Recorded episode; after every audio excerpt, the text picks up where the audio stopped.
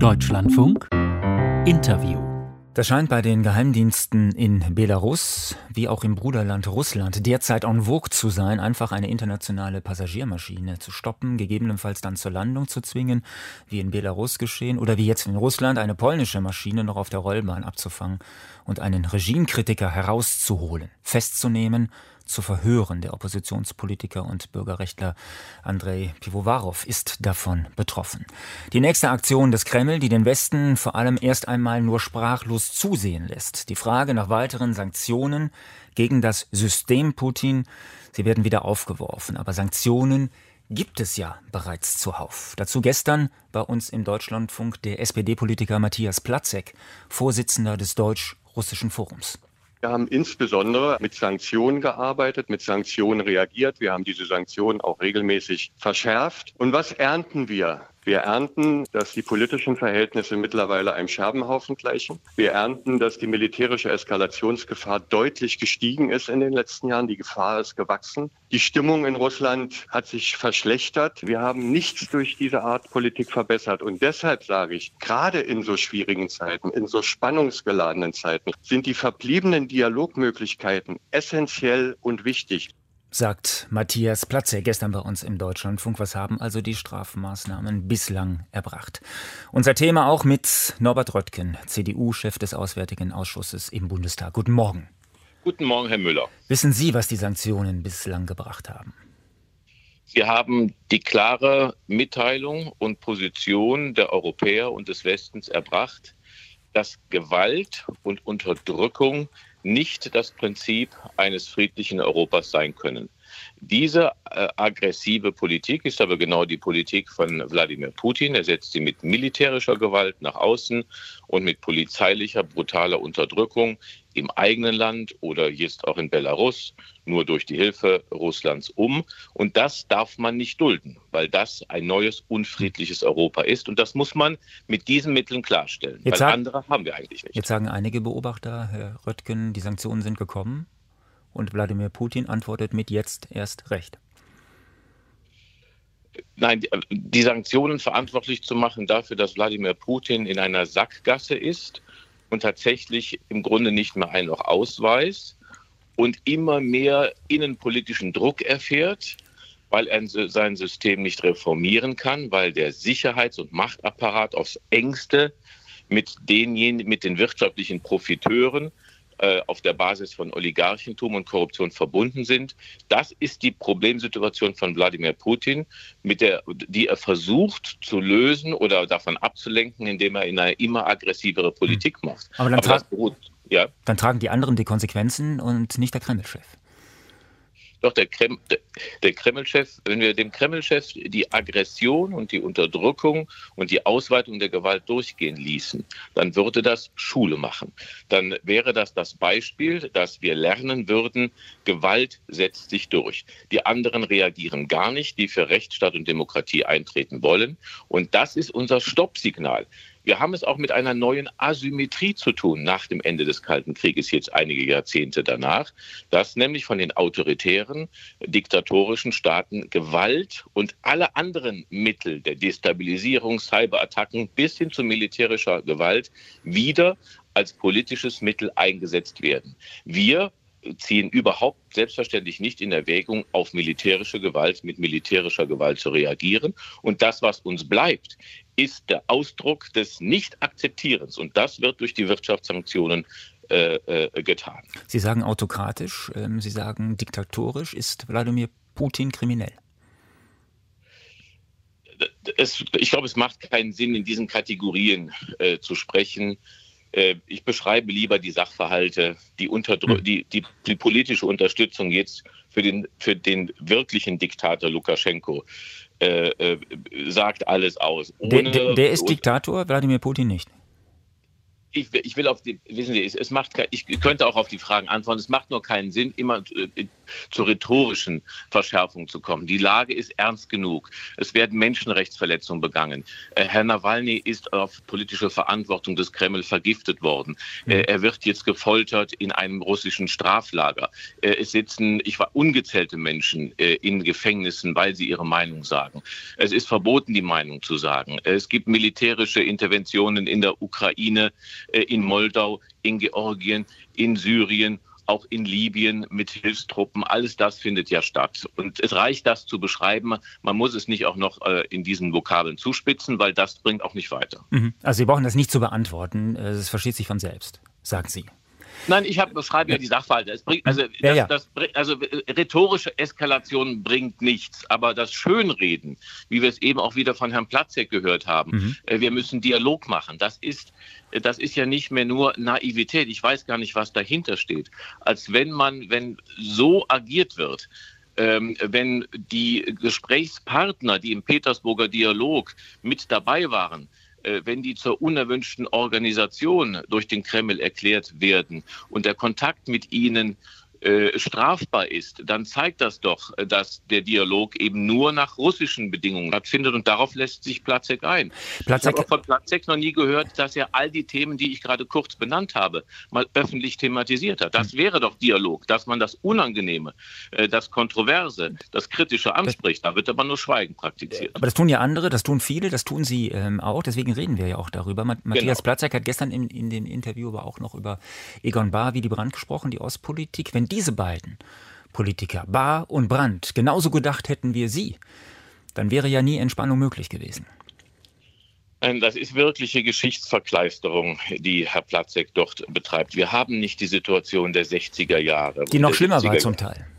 Es war eine völlig andere Situation des Kalten Krieges, die aus dem Ende des Zweiten Weltkrieges kam. Und die Ostpolitik von Willy Brandt, jedenfalls der erste Teil der Ostpolitik der 60er, 70er Jahre, ist ein großes historisches Verdienst von Willy Brandt und all denen, die mitgemacht haben. Die zweite, der zweite Teil der sozialdemokratischen Ostpolitik, auch von Willy Brandt in den 80er Jahren, wo er sich gewendet hat gegen die NATO-Nachrüstung, sie war ein großer Fehler. Denn nur durch hm. die Nachrüstung haben wir die damals die Mittelstreckenraketen wegbekommen. Und das, was Platzek und die, diejenigen, die heute über die äh, russischen Menschenrechtsverletzungen und Unterdrückungen und Gewaltanwendungen nicht sprechen. Das kann man nicht mit Entspannungspolitik legitimieren, wenn man über äh, Verbrechen nicht spricht. Matthias Platzek tut das ja mit Dialog. Er sagt, wir müssen mehr oder erst recht eben mit Wladimir Putin, mit der Führung, äh, mit, auch mit den Eliten eben in Russland und den politischen Verantwortlichen reden, in Kontakt kommen, versuchen, zu beeinflussen, wenn ich ihn richtig verstanden habe, Matthias Platzek. Meine Frage an Sie, wann waren Sie zuletzt in Moskau? Ich bin immer wieder nach Moskau gereist. Ich war auch in, äh, in Minsk und in, in, Belarus weil es ja eine Trivialität ist, zu sagen, wir müssen miteinander reden. Das machen ja alle. Ich habe in, in, in ein oder zwei Wochen ist der Bergedorfer Gesprächskreis, der sich auch mit russischen Gesprächspartnern nur über das deutsch-russische Verhältnis äh, beschäftigt. Natürlich nehme ich daran teil und bin dankbar, dass hm. ich. Sind das oppositionelle oder auch ähm, regierungskonforme Vertreter? Das sind, ich habe jetzt das Programm nicht im Kopf, das sind aber, das sind äh, Wissenschaftler, Thinktanker, äh, die auch, dazu, die, auch äh, den, die, die, Aufgabe haben zu erklären, was ist die russische Politik. Mhm. Das findet ja auch statt. Der Punkt ist nur, es ist doch eine Trivialität zu sagen, wir müssen Dialog haben, den ja jeder macht. Der Punkt ist, man muss dann auch über die Bedingungen des Dialoges sprechen. Das heißt, wenn der Dialog nur stattfindet, unter Ausklammerung der wirklich schwierigen äh, aggressiven der, der schwierigen Themen wie der aggressiven Politik, dann ist es eben kein Dialog, dann hm. ist es Verschweigen, es ist eine Schweigepolitik. Aber demnach könnten Sie ja mit Teheran niemals ins Gespräch kommen.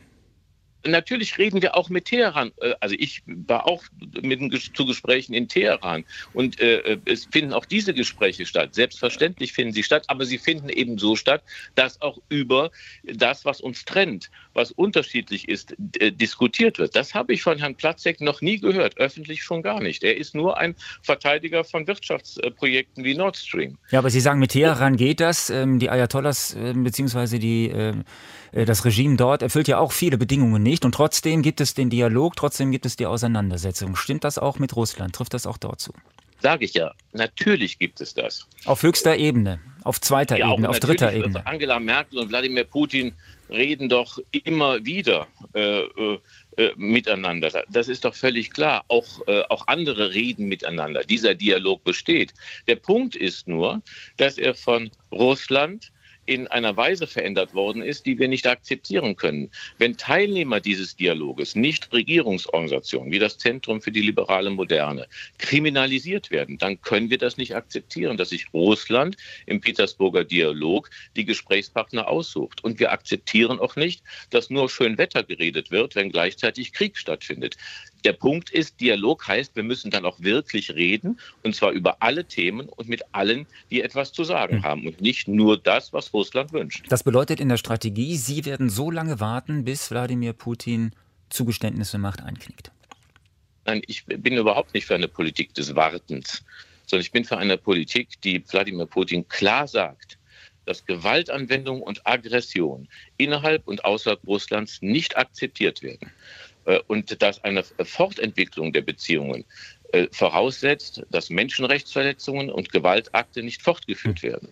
Jetzt würde er antworten, oder das tun viele, auch Sergei Lavrov, der Außenminister, macht das. Ähm, wie, das. wie ist es mit der Haltung des Westens? Immer wieder die Argumente, ich sage sie trotzdem nochmal, damit mhm. sie auch hier fallen. Ja? Ausdehnung der NATO, Aufrüstung der osteuropäischen EU-Staaten, Polen, Baltikum, Kündigung der Abrüstungsverträge durch die USA, damals in Russland überhaupt nicht verstanden. Schon unter George Bush mit einer Entwicklung, die Russland, wie Sie es eben zu Beginn auch schon gesagt haben, irgendwie immer weiter in eine eine Ecke oder in eine Sackgasse gedrängt hat. Wie problematisch ist das aus russischer Sicht? Haben, äh, Sie da Verständnis für diese äh, Perzeption? Es sind äh, drei unterschiedliche Punkte. Ich fange mit dem ersten an.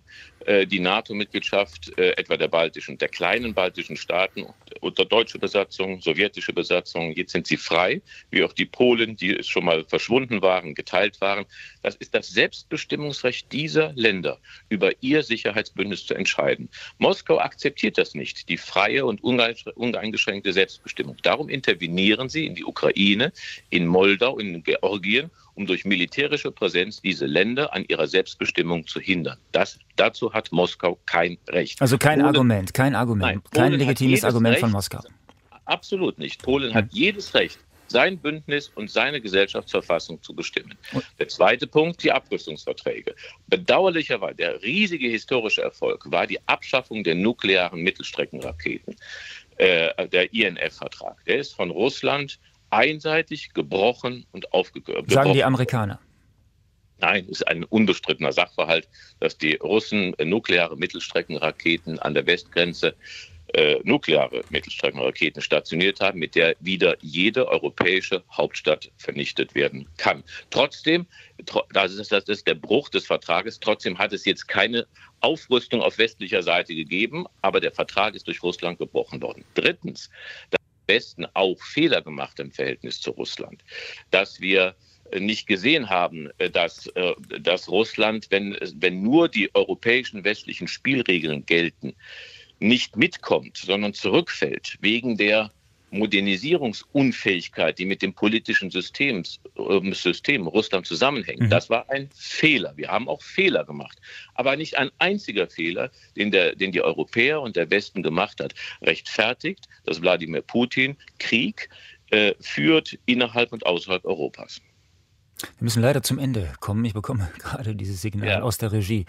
Norbert Röttgen bei uns heute Morgen im Deutschlandfunk, Chef des Auswärtigen Ausschusses im Bundestag. Vielen Dank für das Gespräch.